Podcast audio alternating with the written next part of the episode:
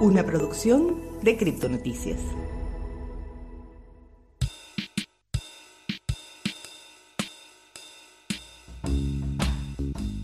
Hoy le traemos un nuevo episodio de En Consenso. Yo soy José Peña. Y yo soy Elena Cases. Esperamos que lo disfruten.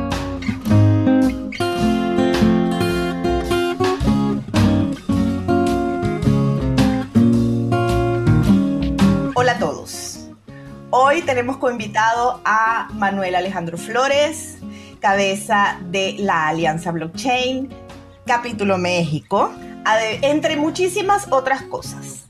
Manuel Alejandro es, es, representante de cualquier cantidad de emprendimientos, tiene una experiencia vasta en emprendedurías de todo tipo. Hoy vamos a hablar mucho sobre seguridad y anonimato, además de emprendimientos. Es así, también vamos a conversar sobre cómo es, se, se, trata Bitcoin en México, su comunidad y su presencia en, en la, la región azteca, como se dice. Ok, entonces, hola Manuel Alejandro, eh, ¿cómo estás? ¿Qué nos cuentas? Hola, muchas gracias por la invitación. Este, pues bueno, vamos a, a ver un poco sobre este pequeño mundo que está pasando eh, aquí en México con lo que viene siendo el blockchain y las criptomonedas. Uh -huh. Muchas gracias. Eh, la primera cosa que, que, que, quería preguntarte era la clásica, ¿Bitcoin o blockchain? bueno, yo, yo creí, este, creo que voy muy de la mano con la respuesta que te dio Tomás Álvarez hace unas entrevistas, donde Bitcoin vendría uh -huh. siendo, creo que la parte más importante y blockchain vendría siendo una, eh, bueno, un, algo agregado que vino a dejar Bitcoin, pero sin embargo ahí soy un poco más flexible. Eh, desde hace poco tiempo, porque siempre he sido bastante maximalista, pero es, me he hecho más flexible y creo que también se puede llegar a ver casos donde el blockchain pueda llegar a servir para algo más. Ok, entonces la siguiente pregunta es, ¿altcoin o shitcoins? Hmm, interesante. Eh, altcoin, definitivamente. Ajá. Bueno, vamos a ahondar en, lo primero que, que, preguntaste. Eh, ¿En qué te parece que te has vuelto más flexible con respecto a lo de blockchain? Este, ¿Qué te parece más útil, más allá, no sé si de Bitcoin o de incluso de las criptomonedas? Bueno, eh, realmente, eh, pues como sabemos, la, la, tecnología siempre va a tener bastantes eh, tipos de uso. Eh, inicialmente, pues Bitcoin viene a darnos lo que viene siendo una economía descentralizada, pero pues bueno, conforme ha ido avanzado el tiempo, hemos visto que eh, pues falta que brinde un poco más de herramientas que pueden complementarse con más uso de blockchain. Eh, ya vemos un poco más de lo que viene siendo finanzas descentralizadas, que todavía les falta mucho por avanzar, pero por ahí va eh, avanzando poco a poco. Eh, lo que viene siendo la identidad digital, el acceso a datos privados, por ejemplo, por ahí la, startup de eh, acceso a, a, datos genéticos por medio de blockchain, este, y bueno, otras cosas que por ahí este, se ha ido viendo que realmente podría llegar a, a tener ciertos usos eh, bastante interesantes. Ok, ok. Este, y así como tal, eh, pero que quisiera dif eh, diferenciar entre unas blockchains. Ajá. ¿Eso aplica tanto en blockchain públicas de, con permisos abiertos como las privadas permisionadas? ¿O eso ya para ti no es blockchain como muchos? No, bueno, una, una, blockchain permisionada pues viene siendo prácticamente un, un clon wannabe de, de blockchain. sí. una base de datos, vamos a decirlo claro. Sí, digo, digo, yo tengo incluso dentro de mi, de mi comunidad a uh, personas que trabajan directamente con DLTs en uh -huh. grandes empresas como Accenture. Este, y bueno, tenemos ese encuentro muy comúnmente de si realmente un DLT es un blockchain, si blockchain está dentro de los DLTs y demás. Pero bueno, para hacer este un poco más este, maximalista el asunto, pues bueno, yo creo que al final de cuentas, si no tienes un token y una economía que que haga que las personas no puedan, o bueno, no se animen a, a, atacar el sistema, a hacer trampas y demás, entonces no tiene tanto sentido llamarle como que un blog. Entiendo. y de todas las cosas que están saliendo ahora, porque, a ver, eh,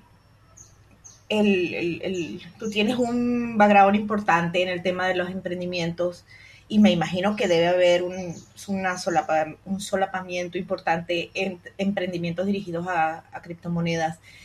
Eh, de todo lo que está saliendo últimamente, ¿qué, ves de interesante? ¿Qué hay que, que, tenga algún, que le veas algún futuro? ¿A, ¿A, nivel México o a nivel internacional? Si me pudieras decir internacional sería la, pero la tapa del frasco. Pero, este, en fin, tú, tú, tú bates el cobre en México, así que no sé dónde tienes más datos. Bueno, eh, eh, en México realmente me gustaría decir que, vamos bien, pero realmente, siendo realistas, no, no vamos tan bien como muchas veces se, se dice en los medios, ¿no? Este, falta todavía muchísimo a fundar en, en realmente los principios, en realmente donde es útil todavía hay bastante hype eh, de tokenizar cualquier cosa y demás. Pero eh, ya en lo que viene siendo prácticamente el último año sí he visto que va avanzando un poco más, que se hacen los proyectos más, este, más aterrizados. Ya no tanto simplemente tokenizar cualquier cosa y hacer un ICO. Eh, proyectos, sí, este, proyectos eh, como tales. Ya, pues ya las ICO las hemos superado un poco en el mercado. Sí, no, aquí no, no tanto, o sea, como quiera todavía hay mucha gente queriendo lanzar su ICO, pero pues bueno, eh, es algo que se va madurando, ¿no? Da la sensación eh. de que tienen un nombre, tienen un tan mal nombre que empresa seria, que se precia de ser seria, se olvida de las ICO y ya está, vamos a hacerlo de otra manera. Exacto, sí, realmente es, es como que un indicador también, sí si es una empresa seria, normalmente le vas a, dar la vuelta a una ICO. Bueno, pero eso es lo que justo está pasando. La están haciendo de otra manera, qué sé yo. Una ICO lanzada en una casa de cambio. Una ICO lanzada por una persona específica en donde cual la, la persona pueden dirigir su vida por sus toques. Y así. Así que, bueno, tampoco es que se ha perdido la costumbre. así es. No, igual, este, igual siempre hay, ¿no? Por ejemplo, estoy pensando en Telegram en este momento, no sé por qué se me vino a la cabeza esa, ese ejemplo, pero en fin, este, cosas de uno. Eh, eh, eh, como para darle la vuelta, porque la idea de la ICO era una buena idea, la idea de que los propietarios y los, em, digamos aquello de tener la piel en el juego, el skinning in the game. Es decir, bueno, las personas que están interesadas que establezcan cosas, pero sería como una cruza entre una DAO y, y quien pone los reales. En fin, estoy aquí divagando. ¿No? Sí. Eh, el problema es que nunca se aterrizó realmente eh, las cuál era la obligación de quienes creaban la ICO. Entonces simplemente era un token para reunir fondos, un crowdfunding como tal. Exacto. Y, no daba nada realmente hacia el, hacia el usuario final que estaba comprando más que el token, que al final de cuentas no, no servía para nada. O sea que no hay manera de iterarlas, esa idea. No hay manera de decir, bueno, ICO pero 2.0.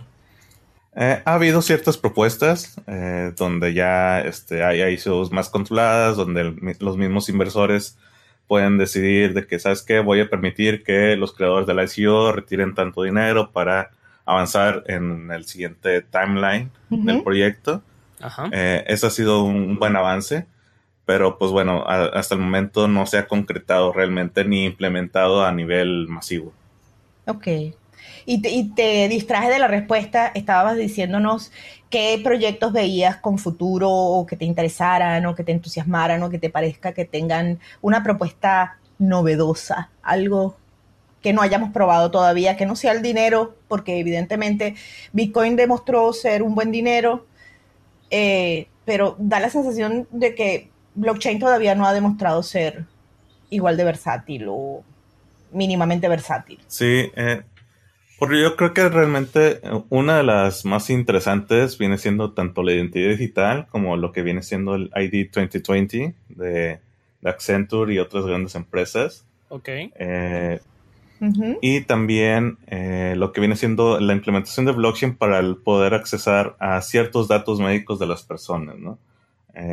mencionaba por ahí, la, cuestión de datos genéticos, también pueden ser datos simplemente de, de salud general donde tú puedes decir, oye, es que yo quiero participar en un estudio médico, pero que no sean mis datos totalmente públicos, quiero recibir algo a cambio, saber cómo van mis datos y demás. Pues bueno, creo que viene siendo un, uso interesante donde pues hay varios factores de, de, riesgos para las personas, donde puede tokenizarse para sacar ciertos beneficios, monetizarlo y demás. Eh, y pues yo creo que serían dos de los ejemplos que he visto interesantes hasta el momento. Eh, se ha visto también intentar por la, por la parte de, de, seguridad, pues lo que viene siendo acceso, por ejemplo, a Airbnbs, este, lugares en general, que viene siendo llaves para acceso físico a algún lugar. Eh, también me parece interesante. he visto algunos proyectos, algunos también hasta han estado desapareciendo pero pues bueno, va. Tienen esa mala maña de vaporizarse. ¿Y cuál es el problema? El problema es que la tecnología no está lo suficientemente probada. La el problema es el problema típico y común y normal de los emprendimientos que tienen la mala maña también de morirse, sean criptos o no sean criptos. Es que la gente no está lo suficientemente sensibilizada, es que no tenemos un público lo suficientemente informado, es que es caro, es que es barato. ¿Qué es lo que está pasando?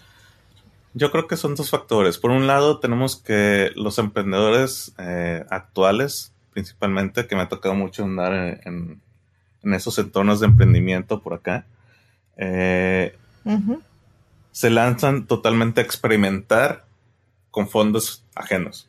¿Sí? Entonces no tienen una idea y no la tienen totalmente aterrizada, siempre dicen... Que puede salir mal. Que puede salir mal y si sale mal, pues no, pasa nada, o sea, se experimentó y podía haber sido el cambio del mundo, pero bueno, no, no, no, no pasan la mayor parte de las veces. Tal cual. Y por, por otro lado, este... Pues bueno, tenemos la cuestión de que muchas personas que están empezando a desarrollar soluciones con blockchain no son personas familiarizadas con blockchain. ¿Sí? Eh, no tuvieron eh, esa experimentación para empezar de usar una criptomoneda para saber cómo es las, partes importantes de un blockchain, de, oye, la, privacidad de los datos, etcétera, etcétera. Simplemente lo usan como una base de datos que pueden vender más cara, ¿sí? Porque es blockchain. Exacto.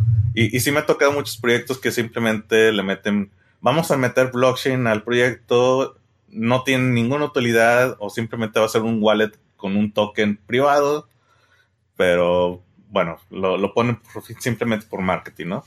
Entonces, al final de cuentas, eso es lo que hace muchas veces que los proyectos no, avancen, porque no, no tienen una visión clara de dónde iba a tener un gran impacto. Lo más importante. si no tienen la visión de a dónde va, imagínate. Exacto. Pero además, eh, no sé, yo, yo de repente me pongo a pensar en todos los recursos necesarios para desarrollar un proyecto con una blockchain metida en el medio. Vamos a imaginar que es el proyecto ideal y la blockchain está justificada, que todavía no hemos encontrado algo que lo justifique distinto al dinero. Em, por muy interesante que se vean, la, por ejemplo, el proyecto de identidad, que fue una de las primeras cosas que a mí también me llamó la atención y me pareció que podía ser una cosa realmente fantástica. El tema de los datos personales y los datos médicos tiene todo el swing del mundo porque todavía no se ha resuelto el tema de la propiedad de los propios datos personales y el tema de la propiedad de los datos médicos.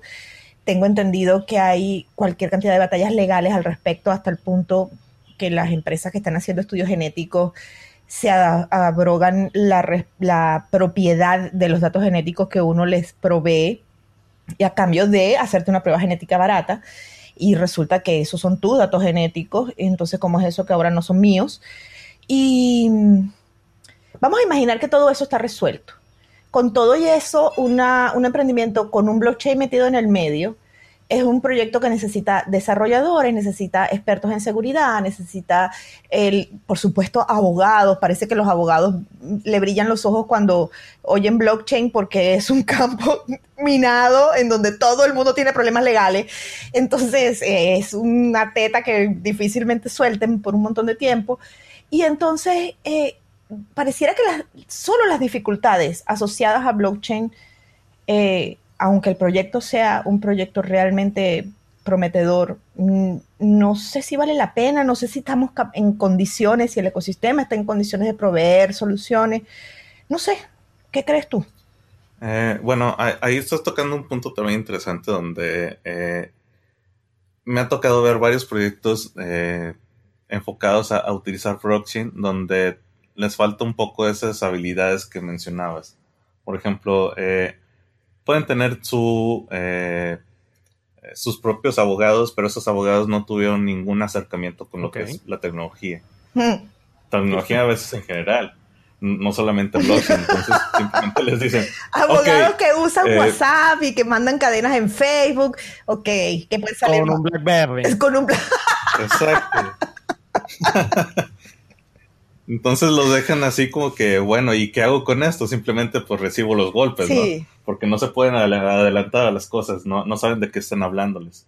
Esa es una. Y la otra, por ejemplo, de lo que mencionabas de, de todos esos desarrolladores y todo, eh, me ha tocado ver que eh, muchas personas que están iniciando sus proyectos de blockchain están enfocados en la parte mucho más este, superficial de la tecnología o sea, por ejemplo, lo que es desarrollar un contrato inteligente, ¿sí? O sea, lo que aprenden lo que viene siendo Solidity y ya para ellos es todo lo que necesitaban saber. Entonces no supieron nada de la criptografía, de cómo funcionan las llaves y demás. Entonces no pueden hacer un proyecto que realmente sea robusto ni, ni que puedan este, escalar y demás. Y es donde se estancan también muchas veces. Entonces falta que tengan esa mentalidad de que no lo saben todo, aunque llevan años desarrollando muchos proyectos de emprendimiento. Me ha tocado ver emprendedores que dicen, es que yo ya llevo 10, 15 años emprendiendo, incluso voy a lanzar mi propia blog, ¿no? Y lo voy a hacer desde cero. Ok, y, bueno. Y te quedas así que, ok. ¡Qué ternurita! Número uno, ¿por qué? Número dos, qué? tan fregón te sientes. Número tres, ¿por qué? Explícamelo. Y, pues bueno, entonces falta esa seriedad de, entender que, es algo realmente complicado al final de cuentas, que es complejo eh, y que van a necesitar toda la ayuda del mundo. Eh, lo que mencionaba Dulce hace poco de, perder el miedo de que alguien te robe tu proyecto y hablarlo con otros para que tengan ese feedback tan importante. En fin. Sí, lo de eh, déjame no decir cuál es mi idea para que no me la roben.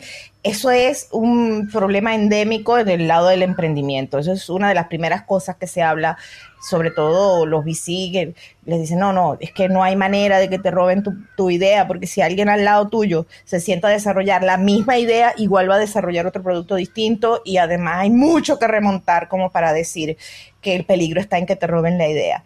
Eh, pero igual, visto de lejos, es cierto que estamos teniendo una visión muy de lejos, no metidos dentro del, realmente resolver los problemas ahí.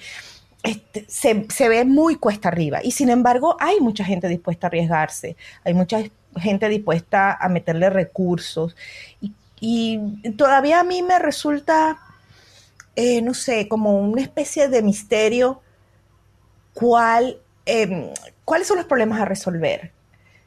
Eh, es que, por ejemplo, eh, a ver, aventuro una idea. La idea de las grandes emprendimientos.com ha girado desde el inicio.com sobre el pivote de un CEO de una personalidad que es carismática, que es magnética, que sabe vender, que hace un elevator pitch magníficamente bien y que sabe conseguir el capital y después conseguir el equipo y delegar y hacer desarrollar y pasa la etapa crítica en donde todos los emprendimientos se mueren porque la cosa tiene que escalar y no escala y así y así.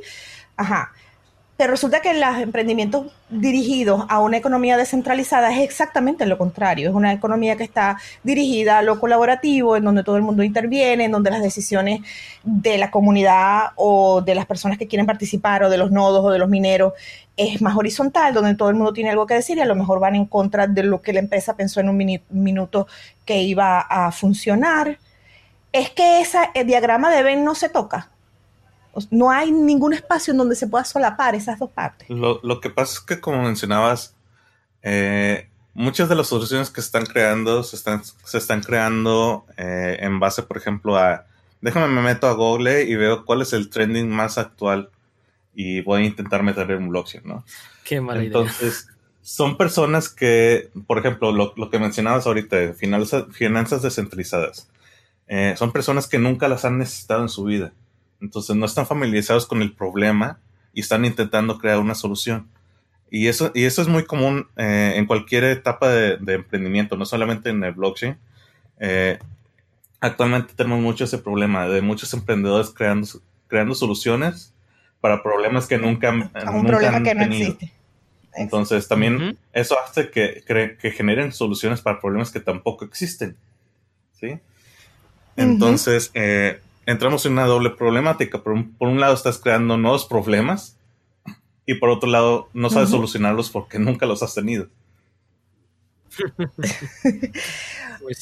o a lo mejor generas una solución en el aire teórica para un usuario teórico que si el usuario teórico llega a existir alguna vez en la vida es la tapa al frasco, pero resulta que ese usuario teórico jamás en la vida se bajó del platillo volador. Y luego a eso le sumamos también eh, que cuando todos estos emprendedores quieren sacarle, por ejemplo, la, vuelta a una ICO para no, bajar fondos y también quieren esa etapa de aceleración de sus proyectos, pues entran a, a aceleradoras de proyectos, aceleradoras de emprendimiento y lo primero que les dicen es de que, ok, me gusta mucho tu proyecto que involucra eh, blockchain o criptomonedas o lo que sea, pero para poderlo escalar rápidamente, porque necesitamos que lo lances dentro de uno o dos meses, eh, vamos a, eh, no sé, hacer una alianza con X banco, ¿no?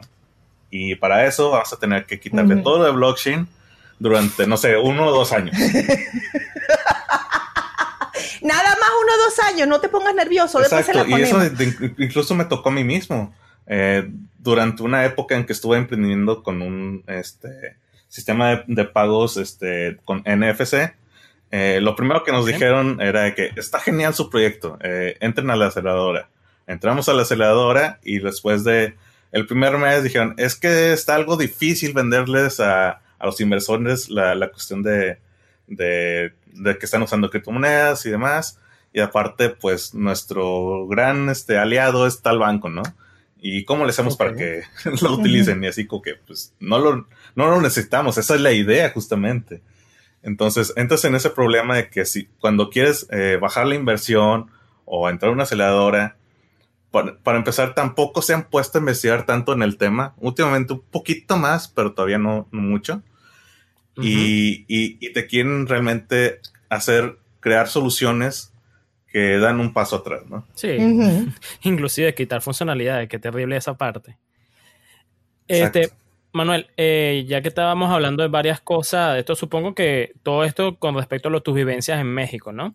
Entonces, eh, me gustaría saber, eh, ¿hay emprendimientos que han logrado superar esos obstáculos en México o relacionados con criptomonedas o blockchain? justo lo que iba a preguntar. Ya hablamos de todo lo que no funciona. Ahora cuéntanos lo que sí funciona. Los que sí funcionan, pues prácticamente son eh, de uso de, lo que viene siendo los sistemas de pago. Eh, sistemas de remesas, sistemas de remesas, exchange y prácticamente sería eh, lo, más relevante. También se han visto, por ejemplo, los usos de, de blockchain para firmas electrónicas tenemos por ahí dos, tres proyectos, lo que viene siendo Mi Fiel, lo que viene siendo Sin Ladrillos, Sin Cell, que lanzó hace poco, eh, que, usen lo que es el, blockchain para la cuestión de darle seguimiento al uso de las firmas electrónicas para contratos eh, que no son tan inteligentes, hacerlos un poco más inteligentes. Para los contratos brutos. Exacto. Qué malo. Bueno, es muy gráfico la imagen. Vamos a hacerlo como siempre se dice, los contratos 1.0. Ok.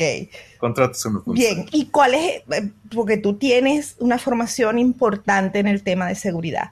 ¿Cuáles son los riesgos de seguridad que puede tener una persona que inscribe sus datos personales en una blockchain, por ejemplo, para proveerse una firma mm. digital?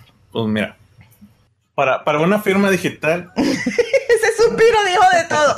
Eso, solo fue es que para la firma digital realmente no, no, no involucra tanto que tú pongas tus datos personales. Y al final de cuentas va a depender muchísimo de, de qué tanto conoce la tecnología quienes están desarrollando el proyecto. Te pongo un ejemplo. Eh, eh, ya vamos mal. Vamos malísimo. es una firma digital en donde no tienes que poner datos y que depende de que las personas sepan lo que están haciendo. Ya, esa es la receta para un desastre. Exacto. Entonces, por ejemplo, eh, algo que no era firmas digitales, pero sí incluía datos personales.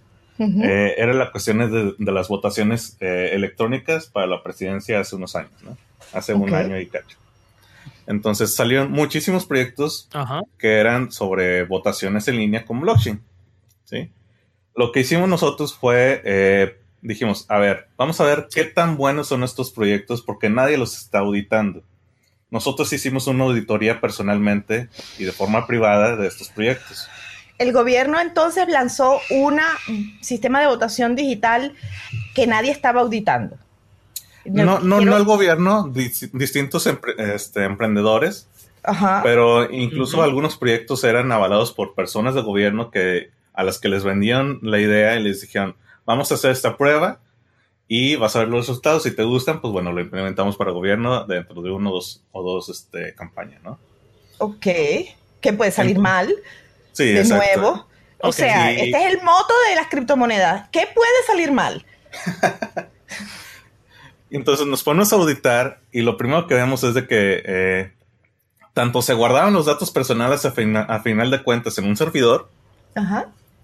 Eh, digamos, tenías que subir tu identificación, este, lo, que aquí se llama el INE, tu, tu, ID, lo tenías que subir al servidor y se quedaba una copia en un servidor que ni siquiera era nacional, ¿sí? Ok. Este, ese era uno, de los primeros errores. La segunda era de que tus votos y tu nombre como votante quedaba dentro del blockchain, en este caso de Ethereum, eh, en forma plana. Entonces, cualquier persona con un poco de conocimiento se metía a la página, veía el código y, ah, ok, aquí está el, smart contract. Déjame, me meto y veo todas las transacciones y podías ver los nombres de las personas y por quiénes estaban votando. ¿Eso fue en Ethereum público o una, una de prueba? Eh, estaban usando Rinkelberg. Ok, por lo menos. sí, pues, era una prueba y no le querían meter de lana ahí, pero pues todos los datos estaban quedando públicos. Ok, una cosita ahí, bueno, un, pequeño detalle que podemos resolver más adelante cuando le metamos blockchain a la vaina. Ok.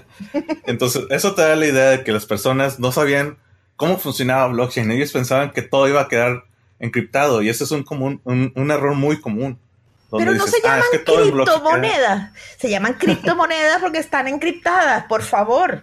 Obvio, se autoexplica. Ajá. Entonces, pues bueno, es un error muy común y, todos piensan que todos los datos van a estar privados y demás, pero no. Si tuvieras realmente que blockchain, eh, una de sus principales características es que es auditable, entonces primero hubieses cifrado sus datos antes de mandarlos al blockchain. Un poquito, un detallito, una mínima cosa. Lo que hace WhatsApp, pues, Zuckerberg lo hace. No lo pueden hacer ustedes. Exacto. Bueno, por lo menos ellos alegan que encriptan los mensajes, al menos. Ok, ajá. Entonces, eh, Manuel. Mm, sí. Dale, José, me callo la boca, me callo la boca, sí. Eh, y algo además de las plataformas de pago que veas que está surgiendo, está agarrando auge en México o solo se encarga, solo has visto aplicaciones en esa parte de pagos y supongo que hasta de intercambio, más que nada, ¿no? Eh, no entendí muy bien tu pregunta. ¿Otros emprendimientos fuera de esos campos? Exacto, eso es lo que quise decir. ok. Este, pues no, no, no, realmente eh, a todo lo que más le están pegando es la cuestión económica, pues porque es lo que más va a dejar dinero a corto plazo. Este, no hay tanto ese espíritu de eh, aventura, por así decirlo, como para meterse en, muchos otros casos. Eh, aunque también me puedo ver limitado ahí en cuestión de que muchos emprendimientos que están pegando, por ejemplo, Saldo MX, que es de remesas, no se lanzó dentro de México, sino que se lanzó en Estados Unidos. Entonces, si son proyectos que son de Estados Unidos funcionando para México, podrían salirse de mi scope en algunos casos. Pero dentro de México y que están haciendo las cosas aquí en forma nacional, eh, la mayoría se enfocan en la cuestión de exchange, que de hecho hace poco se listó que eh, el SAT tiene más de 15 listados para este, auditarles y demás. Ok. Que yo tengo una lista de 16, de hecho. una lista personal. este, este tengo una lista y sé cómo usarla. Sí, tengo una lista y sé cómo usarla. Soy, soy, digamos, también uno de los policías malos del ecosistema, entonces siempre estoy verificando quién está haciendo cosas malas, ¿no? Este. Muy, muy fan de la policía malos, muy fan. Pero sí, la mayoría se están enfocando en, la ganancia a corto plazo y no, hay tanto sobre eso. La, otra que he visto es que están eh, viendo un poco la cuestión de certificados para educación. Eh, cuestiones de universidades que están queriendo hacer sus certificados de, de bachilleres y demás dentro de blockchain. Eh, me ha tocado asesorar o bueno, platicar con algunas universidades como el Tecnológico de Monterrey aquí, eh, también un poco con la Universidad Autónoma de Nuevo León, que es donde yo vivo, este, que están interesados en ver cómo puede ser esa cuestión de eh, certificar todos los, diplomados de forma que no, utilicen a intermediarios, bajar sus costos y pues bueno, este, que, que esté en el blockchain, que sea actual, ¿no? Mm. Y, de verdad se bajan los costos. bueno, ya, depende de la solución. Eh, actualmente el Tecnológico Monterrey este, anunció que ellos están usando eh, ya una plataforma de block search que, pues bueno, es, barato, sí es barato y mucho más barato también que, la opción que ellos utilizan comúnmente. Pero por, cuestiones también eh, legales, tampoco todavía pueden lanzarse a decir, todo 100% lo vamos a lanzar por esta plataforma, ¿no? Todavía están fases de, pruebas para demostrar que, no va a haber ningún problema y pues bueno, ya ellos sabrán cuándo salen de esa fase. Y, o sea, bueno, ya que conoces ese caso de uso, en ese caso específico, ¿cómo evitan, por ejemplo, que alguien falsifique un diploma? Porque todo eso es agregado por una persona, ¿no? Bueno, ellos lo que hacen es, e, es una forma muy simple, simplemente hacen un hasheo de, del documento original que tú puedes descargar de ese sitio. Entonces, lo que hacen con, con blockchain es dar un tracking de que los hashes eh, son oficiales del, documento que ellos generaron por parte de la institución. Entonces, este, si, si la firma de la institución concuerda con, con, el hash que tú estás descargando, entonces el certificado que tú estás viendo en un PDF es oficial. Ok suena lo suficientemente intuitivo como para que cualquiera pueda hacer un chequeo del, diploma desde cualquier lado del mundo. Igual este, tenemos el factor humano metido en el medio, ¿no? Exacto, sí. Al final de cuentas muchas cuestiones todavía tiene el factor humano. Me ha tocado también incluso ver sistemas de votación eh, universitarios mm, donde votan, por ejemplo, para el próximo director y demás. Este, que igual eh, me ha tocado ver los experimentos, están bastante interesantes para hacer a cuestión de, a nivel de simplemente estudiantes haciendo proyectos para su propia universidad, pero ese factor humano de, más bien el error humano, por así decirlo, o la, bueno.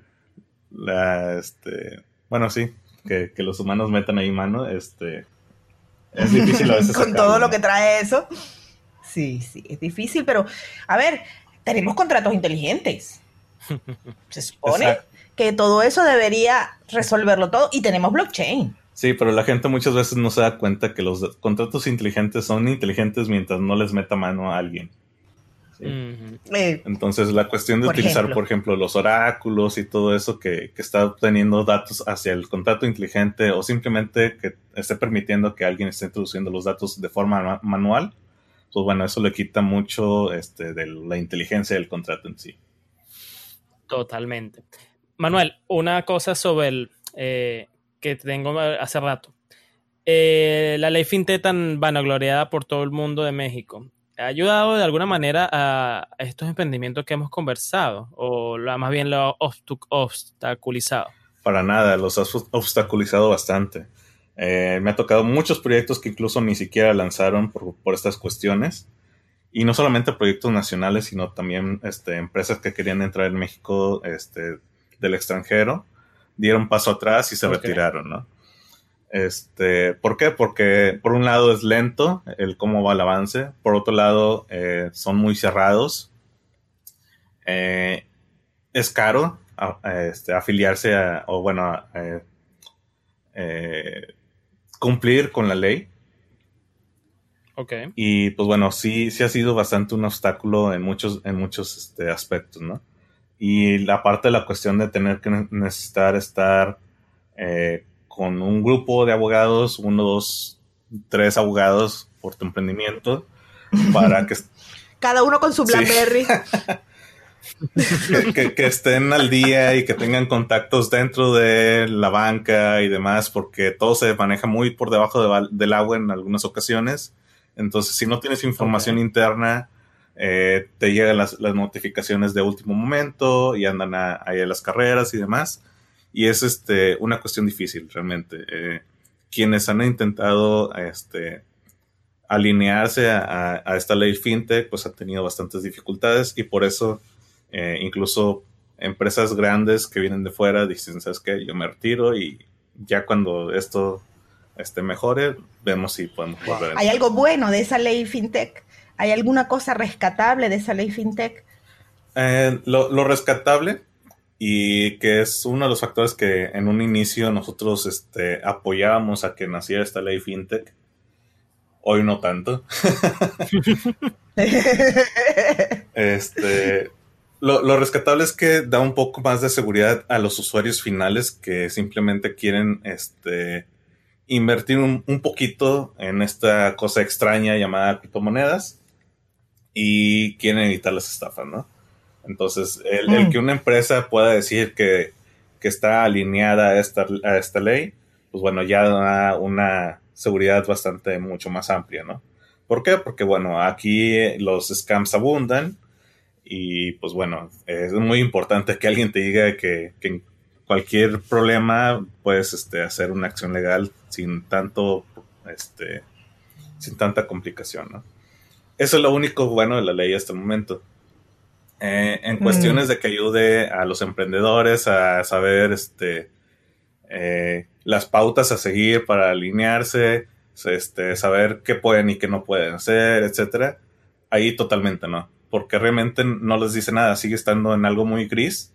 Y entonces tú puedes hacer tu emprendimiento, este, avanzarlo incluso uno o dos años, y al final de cuentas te van a decir, ¿sabes qué? Esto no se podía, lástima. Y entonces eso les dice, ¿para qué lo hago? Totalmente. Ay Dios, qué esperanza. Manuel, ya que abriste la puerta de las estafas, porque para que los oyentes, yo conocí a Manuel justamente hace un tiempo, porque él hacía de policía malo con varios proyectos en México. Entonces, este... muy, nosotros aquí en este podcast somos muy fan de los policías malos, que quede para el registro. Exacto. Entonces, eh, ¿realmente la ley fintech está ayudando a las scans actualmente? Porque lo digo y bueno, este, he visto varias este, que, que salen en medios mainstream y todo. Entonces, quisiera saber tu opinión sobre este punto. Les está ayudando en cuestiones, por ejemplo, de que justamente como es tan cerrada, nadie se está alineando. Muy pocos se están alineando. Entonces, pueden, cualquiera puede decir, es que es lleva mucho tiempo, nos estamos alineando a la ley, pero estamos en proceso, ¿sí? Entonces, en ese proceso, pues bueno, ya están haciéndose sus millones.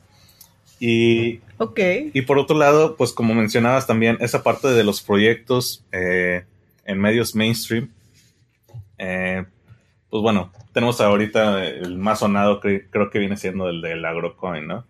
Este, eh, ese proyecto incluso me trajo problemas personales donde tuve ahí amenazas y demás por, hacer, por andar de policía malo. Más lindo. Y es que los scams tienen eso, no les gusta que le estén revisando las cosas. Exacto, pero pues bueno, las amenazas. No levante hola, señor. No solamente venían por, por las personas directamente del scam, sino por personas de, gobierno, de, instituciones grandes y demás. Ok. Que, mm. Que justamente como está esta etapa gris todavía de la ley, quieren aprovechar todo este tiempo este, que tienen para pues hacerse de sus millones sabiendo que los proyectos eh, no tienen un, eh, pues un gran soporte, ¿no? Entonces, en ese, en ese aspecto sí, realmente hemos visto que a final de cuentas apoyó hasta cierto punto a que los scams sigan. El que esta ley esté porque no, no aclara realmente ni, ni, pone algún castigo a quienes hacen scams. Eh, no, no lo aborda ni siquiera el tema. Y, y, eso que era algo que esperábamos con muchas ansias, porque eh, cuando se hicieron las, este, eh, las consultas públicas, fue uno de los puntos que nosotros decíamos. En las consultas públicas nosotros decíamos, esperamos que esto ayude a, a combatir las, las, estafas y demás. Y siempre hicieron caso, hicieron caso omiso y vieron cómo proteger a los bancos. ¿sí? Entonces, este, pues bueno, las estafas están al orden del día, es difícil combatirlas, la ley no las está abordando y pues bueno, e, ese es el, el cómo está ahorita. O sea, la ley FinTech en México, que tanto estuvimos hablando de ella en su momento y que fue noticia durante mucho tiempo, estábamos todos muy esperanzados con ese modelo allá y entonces, estamos hablando ya de un tiempo atrás. Eh, desincentiva los emprendimientos. Sí. Se alinea con los bancos. Tiene eh, fallas importantes a la hora de operativizarse porque parece estar en un eterno beta. Y todavía los políticos siguen eh, metiéndole la mano porque no saben bien con qué se come eso, si con arroz o con papa. Pero encima tampoco ayuda para prevenir scams pero es una joya de leyes. Así es. Ok, menos mal que la tenemos. y muchos la aplauden y dicen es que somos privilegiados porque pocos países lo tienen y demás, pero para lo que más nos importaba a la comunidad como tal, no está sirviendo. Entonces, pues bueno, ese ha sido el, asunto. Bueno, la ley FinTech va a ser, la ley FinTech México historia como Venezuela está haciendo historia. De mal ejemplo. así, así es. Sí, eso es un mal de varios países. Por ejemplo, aquí en Venezuela hay una ley ambiental buenísima, bellísima y hermosa, pero hacen desastre, qué sé yo, con minería a cielo abierto y otras cosas en, en zonas Ya eso es otra cosa. Ya que la ley sea letra muerta, es un problema, es el problema B, José.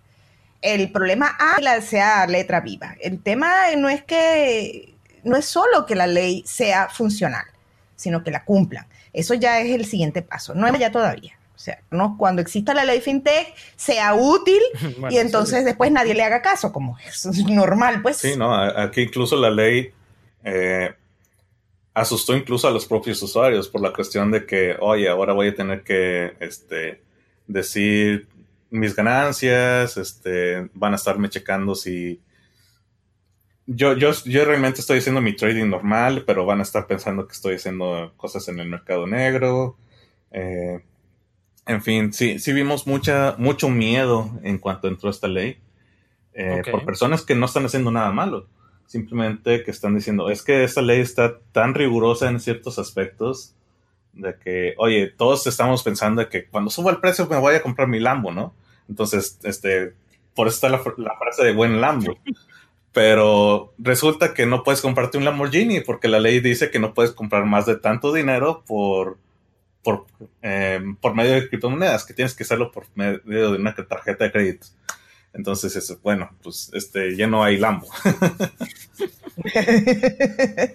o compra un neumático, después el volante, después el parabrisas. Sí, y entonces, pues bueno, eso viene de nuevo a hacer que las personas tengan que irse por por mercados o, cuestiones que, no estén eh, avaladas por la ley, de hacer este, OTCs, de hacer peer-to-peer y demás. Y entonces ya no está la protección que tanto decían que iban a tener. Bueno, una, una ley que asusta a la gente que quiere hacer las cosas legales y no desincentiva a la gente que quiere hacer las cosas ilegales, es una ley realmente inútil. Eh, resumidas cuentas. bueno, queda establecido. queda establecido. Es una ley que hasta ahora no ha servido para nada. O ha servido para lo que no tendría que servir, que es mm, joder. En fin, eh, me disculpan en francés. Ajá. Una consulta que quería saber tu opinión. Eh, habíamos hablado sobre aquello de los emprendedores que resuelven problemas que no son suyos o resuelven problemas hipotéticos que tienen en su cabeza que alguien podría tener alguna vez eventualmente en la vida. Y habíamos hablado de cómo la tecnología corre sin llegar nunca a tratar de resolver los problemas que generan o que demandan las compañías que resuelven problemas que ahora estamos viendo que la mayoría son hipotéticos y que realmente no le resuelven nada. Hay como dos, dos pulsiones allí. Por un lado está el mercado con sus necesidades reales, con sus, eh, con sus problemas reales que necesitan ser resueltos, como por ejemplo, cómo hace un emprendedor para usar la ley a su favor y no que esté en su contra y presentar un producto que cumpla las regulaciones, por ejemplo. Em, y al mismo tiempo está el problema de los desarrolladores, que siempre estamos demasiado cortos de ellos, que se sientan y realmente hacen el trabajo de remar en galeras y generar cosas que funcionen solas, como por ejemplo los contratos inteligentes, eh, bases de datos montadas en blockchain y monedas que sean intercambiables y que no respeten fronteras y que sean anónimas o que sean eh, privadas o que, etcétera, etcétera. ¿Qué de todo eso, qué de esas dos cosas determina el mercado? Porque a mí me parece que los emprendedores el, emprendedurismo en criptomonedas, el gran problema que está enfrentando es que es como muy en el aire, muy teórico. No, no, hay una conexión real con la necesidad de la gente. Eh, creo que también tiene mucho que ver en que nadie quiere repartirse el pastel. Eh, todos quieren tener la ganancia total del proyecto, entonces buscan justamente problemas en donde nadie esté metiendo mano. ¿sí? Como decías tú, hay muchos problemas donde hay muchas empresas trabajando que no han logrado una solución porque no se acercan a ellos para buscar esa solución. No se acercan a ellos porque tendrían que compartir las ganancias del proyecto con ellos. Mm. E-, esa es mucha de la mentalidad que he visto, donde dicen, eh, digamos, mucha gente está viendo cómo, eh, no sé, meterle blockchain para las cuestiones ecológicas. ¿sí? Eh, vamos a salvar el mundo con blockchain. Ok le, ponemos un QR a cada árbol que vamos a salvar. Sí, vamos a poner QRs a los, a los árboles y demás. Pero dicen, es que para eso ya está Greenpeace, están otros, otros más y todo. Y si, si metemos algo, van a querer que, número uno, sea algo, un proyecto social. Los proyectos mm. sociales normalmente no dejan muchas ganancias. Por eso se llaman sociales. Exactamente. Entonces dicen, no, pues no, no lo quiero hacer un proyecto social, no me puedo asociar con esas este, asociaciones. Eh, por otro lado, pues bueno, si no es un proyecto social, eh, tampoco me van a poder pagar mucho. Bueno, entonces quiero irme con una empresa privada. ¿Quiénes, quienes están abordando el proyecto como, como empresas privadas? Tales. Bueno, son demasiado grandes, no puedo competir con ellas y si, y si me meto con ellas me van a adquirir pues bueno, voy a hacer cucaracha en baile de gallina. Voy a hacer mi, propia mi propia fiesta, ¿no? Entonces, eh, por eso no, se mezcla muchas veces.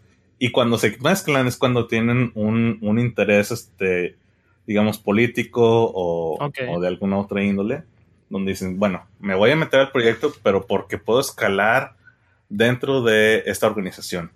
No me importa que mi proyecto sea este, adquirido después, simplemente es una forma de ingresar a, digamos, a su círculo.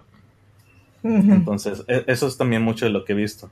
Tanto proyectos que sean para, por ejemplo, cuestiones de gobierno, proyectos que sean para, este, justamente cosas de, medio ambiente eh, y otros más que me han tocado por ahí son simplemente eh, cuestiones de cómo escalo dentro de, una organización y que no este, me, que, las ganancias que pueda llegar a tener sean todas para mí, porque yo soy el que me va a estar este, eh, jodiendo un poco el lomo y pues bueno, yo quiero mis centavos, ¿no?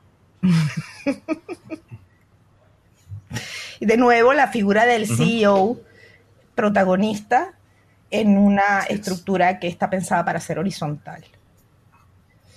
Hay un conflicto existencial importante, en, una paradoja existencial importante en los emprendimientos pensados sobre. Sí, este. Y realmente, digo, mucha de la gente eh, eh, en cripto lanzando proyectos no son muchas personas, como decíamos, que, hayan vivido algún, algún tipo de problema o algo así. Eh, falta que toda esa gente se involucre en, el ecosistema. Falta realmente que se involucre la gente para la que tiene un gran impacto todo esto. Eh, lo, que hemos discutido mucho es que el ecosistema se ha ciclado bastante en las mismas personas de siempre. Entonces vas a un evento y ves a los mismos de siempre que ves en todos lados, nacional e internacionalmente. y dices, pues bueno, eh, ¿cuándo vamos a llegar justamente a las personas para las que era útil todo este rollo, no? O sea, aquí vemos a empresarios, vemos a inversionistas, vemos a venture capitals, etcétera, etcétera. Y ninguno de ellos realmente necesita mucho de esto, ¿no? Sí. Entonces, pues dices, bueno, pues, eh, ¿cómo vas a llegar a, resolver problemas para personas eh, realmente necesitadas si, si ellos no están involucradas, no saben de lo que estás hablando ni nada? Y tampoco se ha bajado los proyectos a nivel que las personas comunes los entienden. Sí. Entonces. Ese era un poco por ahí, iba mi, mi pregunta, preguntarte por qué no es el mercado el que está dando la pauta. Porque si nos ponemos, si nos ponemos exquisitos o, hablamos un poco hilando fino, el mercado es la gente.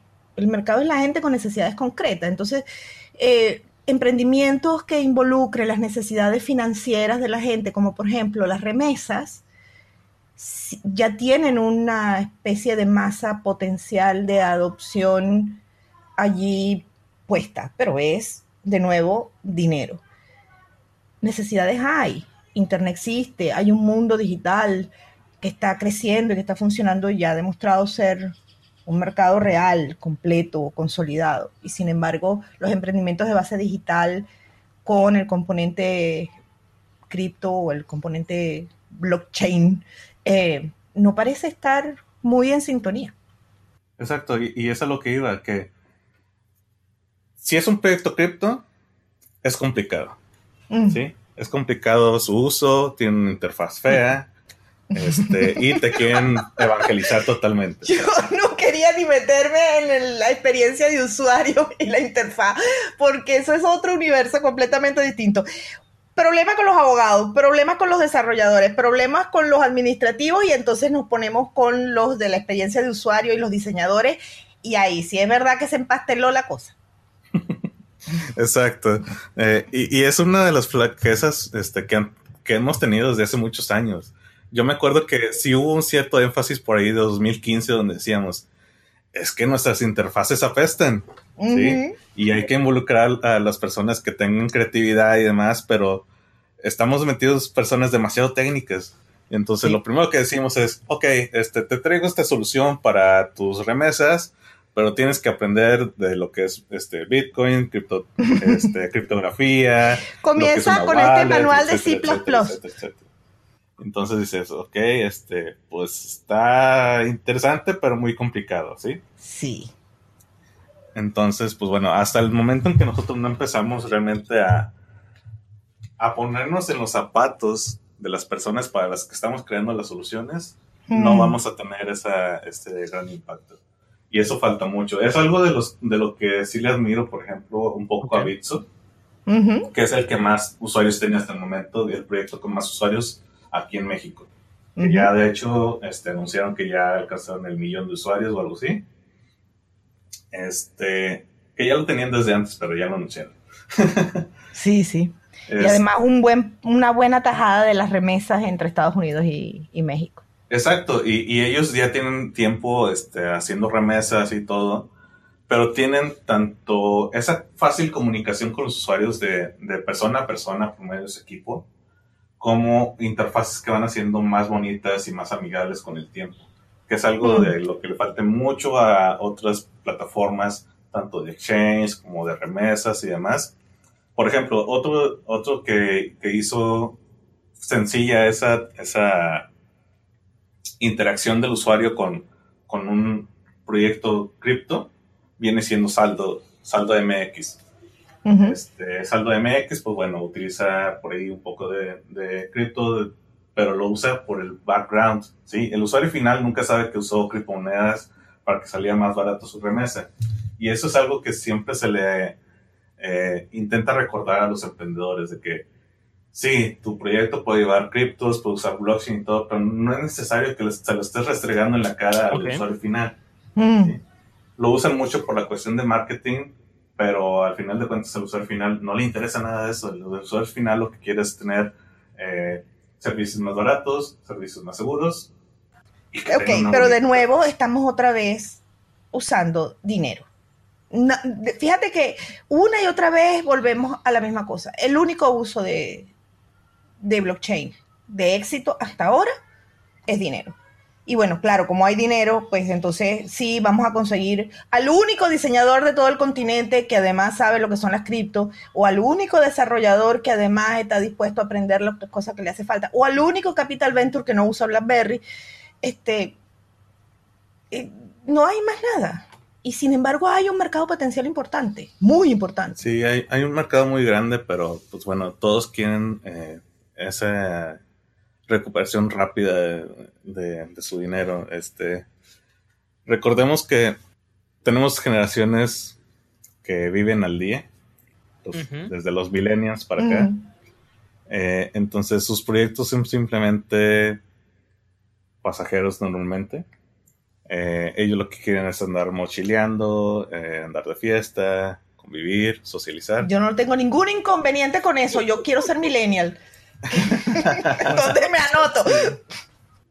Si nosotros nos, ponemos a, ver críticamente quiénes son los actores que realmente están teniendo impacto dentro del ecosistema, son personas que no son de la generación millennium para acá, sino de la generación millennium para atrás. O sea, no, son los jóvenes. No. Entonces, eh, pues bueno, si, si estás con un proyecto donde el CEO es un millennial, un centennial o, generación X, lo que sea, eh, muy probablemente su, enfoque no sea a largo plazo o no tenga una gran visión o lo que sea. Digo, no, no quiero generalizar, pero es algo muy marcado. Mm. Entonces, este, volvemos a, a, lo mismo de que, pues bueno, ¿quién va a generar esos nuevos proyectos? Quién va a generar el próximo, este, e, esa killer app, ¿no? Es, entonces e, es, un poco complicado. Quiero soñar en que estamos en un cambio de fase. Y que realmente lo que está pasando es eso, que estamos en un cambio de fase. Porque esos mismos millennials un poco tienen la posibilidad de hacer esa vida porque ya tienen solucionados un montón de cosas que nosotros vimos nacer y vimos intentar y fracasar un montón de veces hasta que se logró. Entonces... Sí, definitivamente vamos avanzando y, aparte también, digamos, el mundo no, está siendo un campo de rosas, estamos con varios problemas que se están presentando últimamente. Entonces, este, eso los está incentivando también a despertar un poco y decir, oye, no está tan padre las cosas, tengo que hacer algo al respecto, ¿no? Y, y al mínimo con el COVID, lo de mochilero se les quitó. Exacto, o sea, dijeron, ok, pues, ¿cómo viajo ahora? Tengo que usar realidad virtual. Exactamente. Por ejemplo, que esa era una de las preguntas que quería hacerte. Desde, desde tu vitrina, que es muy privilegiada, ¿qué ha hecho el COVID? ¿Ha acelerado cosas? ¿Ha retrasado cosas? ¿Ha causado pánico? ¿Cómo están los emprendedores de cara al COVID? Porque ahí tocó que un montón de viejos viejos de usuarios de BlackBerry de repente tuvieran que actualizarse y empezar a aprender cosas rápido porque el, lockdown y la pandemia y la crisis mundial y el apocalipsis zombie y, el meteorito, todo, este los puso a correr. Pues están igual de sacados de onda, porque todos estábamos, todos estaban así como que, ok, pues estoy en el mundo blockchain, este, me voy a, a Berlín a una conferencia y todo, y todo súper padre. Y, y ahora sí como que, ¿y cómo hago un streaming? o sea, sí me ha tocado varias personas, sí, que dices, oye, eres toda una eminencia en el tema y sí como que, oye, ¿y cómo haces un streaming? Este, no tengo ni un micrófono para una entrevista remota y demás. Sí. ¿Está prendido esto? ¿Esto está prendido? Cha, cha, cha, cha. Aló, ¿me escuchan? Ajá, sí, lo pongo los típicos. Y, y, fue algo bastante curioso porque dices, ok, este, creo que es una de los, del por qué no ha progresado las cosas. O sea, eh, creo que falta un poco ser más multidisciplinarios también y eso es algo que están adquiriendo todos porque dicen, ok, ahora no puedo irme al cowork donde tenía alguien que me apoyaba en X cosa, mm. déjame la aprendo, ¿no? ¿Cómo abro, ¿Cómo abro PowerPoint? Exacto, o sea, cosas así de simples. Y, y, también encontrar justamente eh, de lo que iba tu pregunta, nuevas necesidades, necesidades que no habían tenido se dan cuenta que, realmente existen, ¿sí? O sea, por ejemplo, eh, ahora estamos encerrados y, por ejemplo, muchas personas quieren hacer streaming. Está plagado de streamings por todos lados. Sí, señor. Horrible y, y, bien, porque hay un montón de gente que estaba teniendo encuentros locales muy interesantes y de repente, por, el, por gracias, obra y gracia del COVID, los estamos oyendo todos pero ya no sabes ni, ni cuál ver. No, no, demasiado, ¿sí? es verdad. Entonces, incluso se cruzan horarios y demás y, de repente te pierdes un, evento que estaba genial por haber visto otro que, también estaba genial.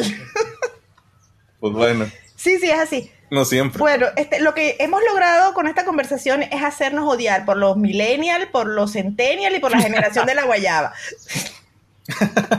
También los abogados. Y los abogados y los VC eh, sí, y los CEO.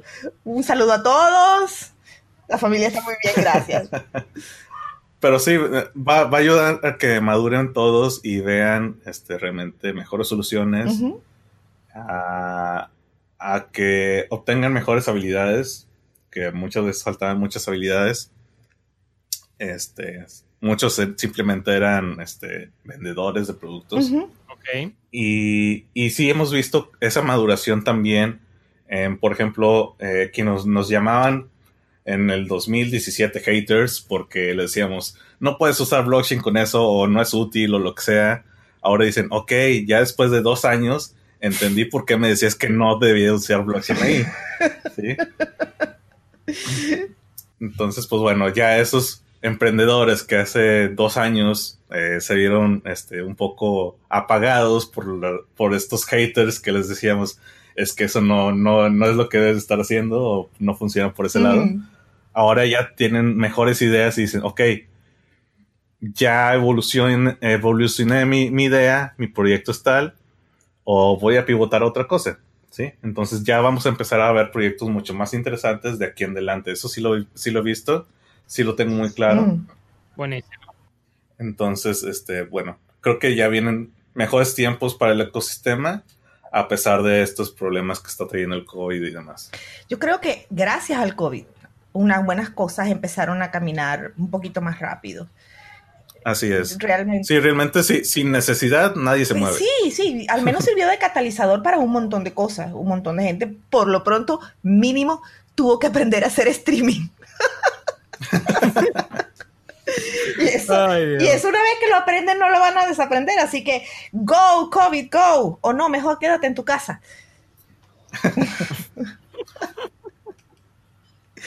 bueno, y entonces, ya hemos hablado montones de cosas que no. ¿Cuáles son tus recomendaciones para un emprendedor actual? Para un emprendedor actual, eh, lo primero es que se involucren en la comunidad. Mm. Me ha tocado muchos emprendedores que nunca han interactuado con las comunidades. Eh, simplemente llegan con las comunidades a vender el producto mm. o a promocionarlo. Y eso no le gusta a nadie. Eso no le gusta a nadie. Tienen que también entender que somos una comunidad donde realmente todos nos conocemos, nos conocemos hasta el color de ropa interior que utilizamos. Mm.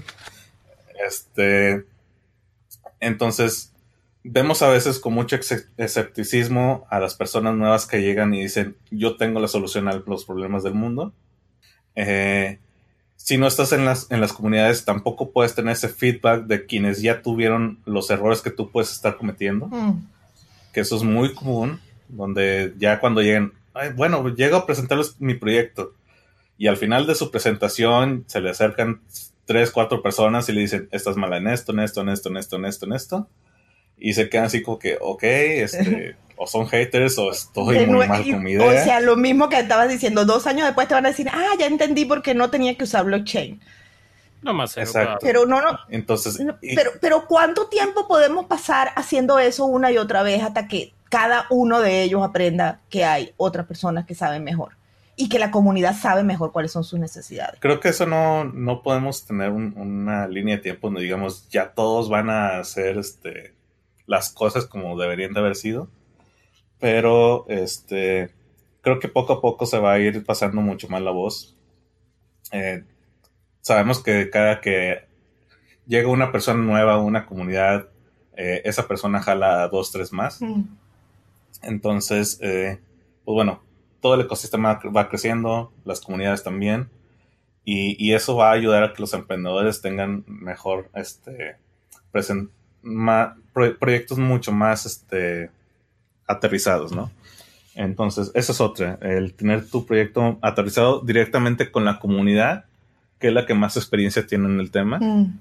que es la que va, la que te va a poder conectar con las personas que te pueden asesorar realmente en, en los problemas que tú estás teniendo en emprendimientos de cripto.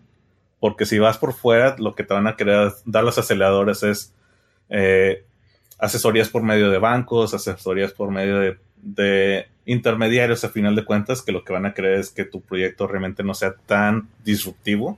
Sí. ¿sí? No vas a tener disrupción por fuera. Eh, eso ya, ya lo tengo muy claro. No importa con qué aceleradora y nada, siempre van a dar un paso atrás a lo seguro, ¿no? Mm. Entonces, si nosotros queremos disrumpir realmente con un proyecto, tienes que dejarse, alejarte de todo eso y acercarte justamente a los disruptores, a las comunidades, a los que están haciendo el ecosistema, a los otros startups, perder el tiempo, el, el miedo a, a compartir tu idea, que eso, pues bueno, es en todos los, en todos los emprendimientos. Encontrar un equipo capaz, que sepa de blockchain, si vas a hacerlo allí. encontrar un equipo muy, muy, exacto, muy, muy, muy, muy multidisciplinario, porque me ha tocado muchos emprendimientos de cripto donde eh, tres de seis son este, economistas. ¿no? Y así como que, ok, ¿y quién va a desarrollarlo? ¿O qué? O sea, y no tienen a ningún abogado y no tienen a alguien de diseño gráfico y todo lo hacen por, por externos, Ay, no, amiguitos Esa y es la demás. pesadilla. Y bueno, es muy importante que sean multidiscipl- multidisciplinarios, que ellos mismos tengan esas multidisciplinas, no solamente que en su equipo sean multidisciplinarios, sino e- ellos mismos que, que aprendan de, los, de las otras áreas. Porque sí, es, es un problema muy común. Una startup es un- un- una pequeña familia de dos o tres muy, este, Mm. personas que tienen que Al menos al inicio es así. ¿sí? Entonces, no, tienen, tienen que quitarse esa mentalidad de que soy el CEO y yo solamente me encargo de ser la cara bonita del proyecto y hablar con los... Con los Mm.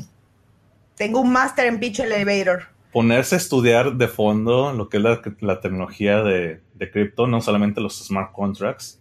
Eh, todas las personas que realmente están haciendo un impacto en el ecosistema son personas que realmente tienen de criptografía, de seguridad, de economía, de muchas áreas, ya que esto es muy, muy, muy amplio, todo el ecosistema de cripto.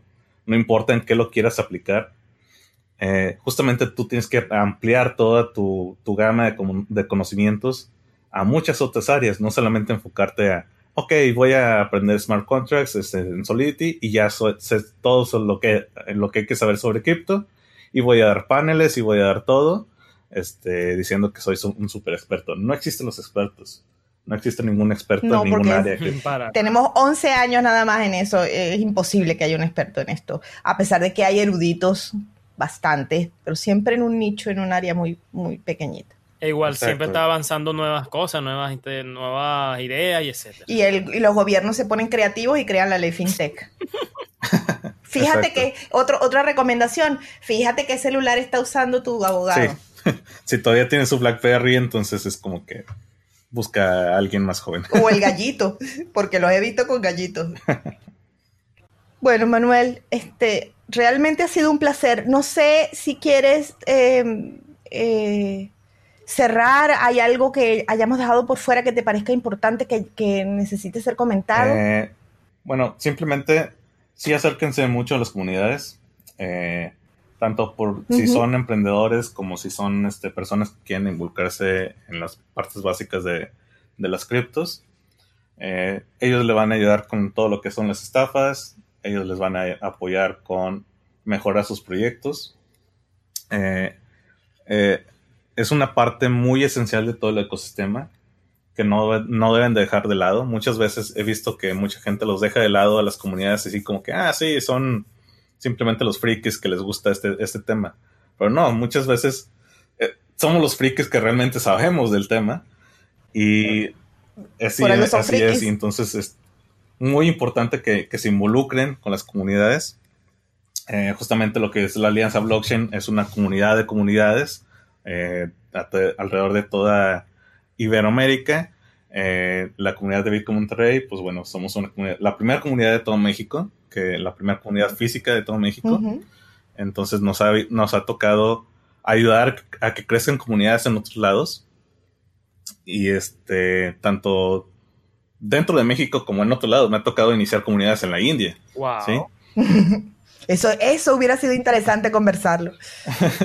Entonces, eh, eh, es muy importante que se acerquen, que se asesoren con, eh, nosotros y también este, que, se involucren más allá de, lo más básico. Las criptomonedas y el blockchain no es simplemente algo de que, como aprender a utilizar un correo electrónico, ¿sí? Aunque nos gusta mucho usar la, referencia de que eh, tu dirección de, tu wallet es como tu correo y tu contraseña este, es tu, llave privada, ¿no? Eh, no es tan sencillo a final de cuentas, es muy importante la cuestión de la seguridad. Nos hemos visto, eh, hemos visto casos, muchos casos de pérdida de fondos, de robo de fondos y demás, donde con una charla de 10, 20 minutos con alguien de una comunidad, podrías haber aprendido cómo usar tu, tu, tu, autentificación de doble factor, este, usar un administrador de contraseñas, etc. Y, mm.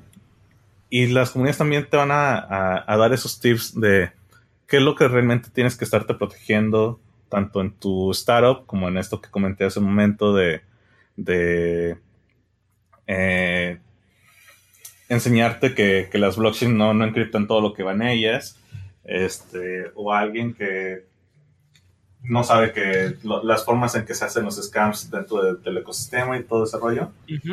He dado conferencias incluso de tres horas sobre seguridad de cripto contra seguridad de tarjetas de crédito y muchas formas en las que te pueden estafar o robar tus fondos, cómo protegerlos y más. Entonces, todo eso no lo vas a ver fuera ni en una charla de una empresa, de un exchange, ni nada, porque ellos a final de cuentas se tienen que enfocar en su producto.